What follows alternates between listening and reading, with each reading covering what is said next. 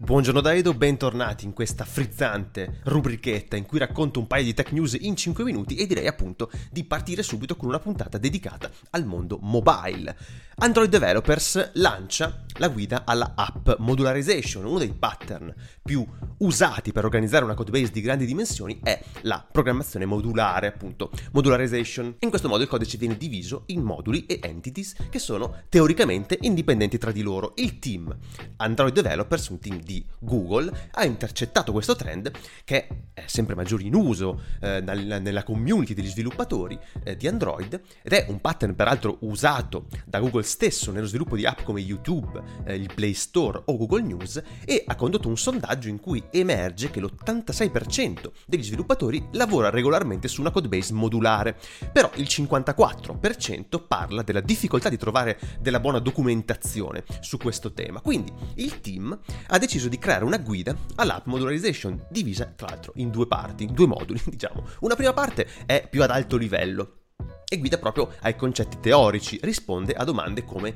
cos'è la modularization, quali sono i suoi benefici, a cosa fare attenzione e se ne hai davvero bisogno.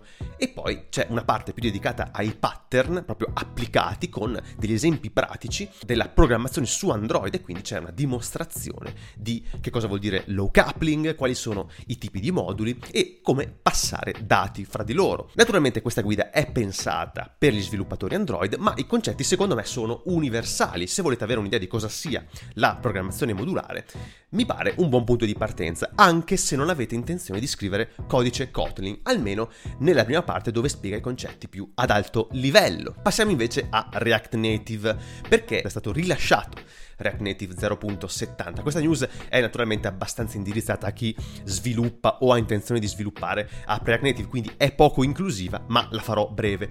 Prima di tutto, Hermes ora è il JavaScript engine di default. Hermes sapete che è disponibile già da un po' di tempo, era un'alternativa opzionale alla scelta di default che era JavaScript Core, che è il motore JavaScript alla base di WebKit. Bene, ora Hermes è abilitato di default e questo significa prestazioni migliori e uso ottimizzato della memoria.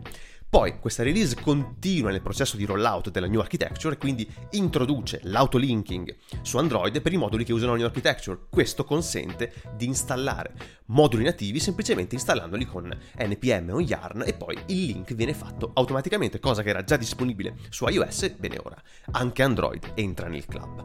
Eh, in ultimo cito il supporto a CMake per le build Android al posto di NDK e una nuova configurazione unificata iOS e Android per CodeGen, che è il tool che genera codice nativo a partire da specifiche JavaScript. Naturalmente queste feature sono più rivolte agli sviluppatori di moduli e librerie piuttosto che agli sviluppatori casual di app eh, ma la release è un'altra milestone verso la grande adozione della new architecture e quindi va a indirizzare alcuni eh, aspetti più criticati di React Native come quello delle performance.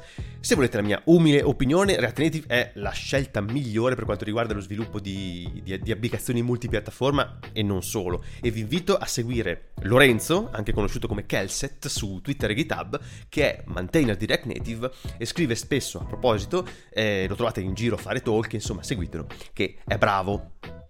Per chiudere questa puntata dedicata al mobile, sempre di mobile si parla, ma usciamo dal, dal, dalla sfera della programmazione perché parliamo di Instagram e parliamo di una, brevemente di una multa che l'Irlanda ha combinato a Instagram, una multa di 405 milioni di euro, che è la seconda più grande nella storia del GDPR, dopo quella da 746 milioni del 2021 che Lussemburgo aveva, aveva, aveva, lanciato sulle spalle di Amazon. Bene, questa multa è stata combinata per violazione della privacy di minori, comprensiva della pubblicazione eh, di indirizzi email e numeri di telefono appunto di account di minori.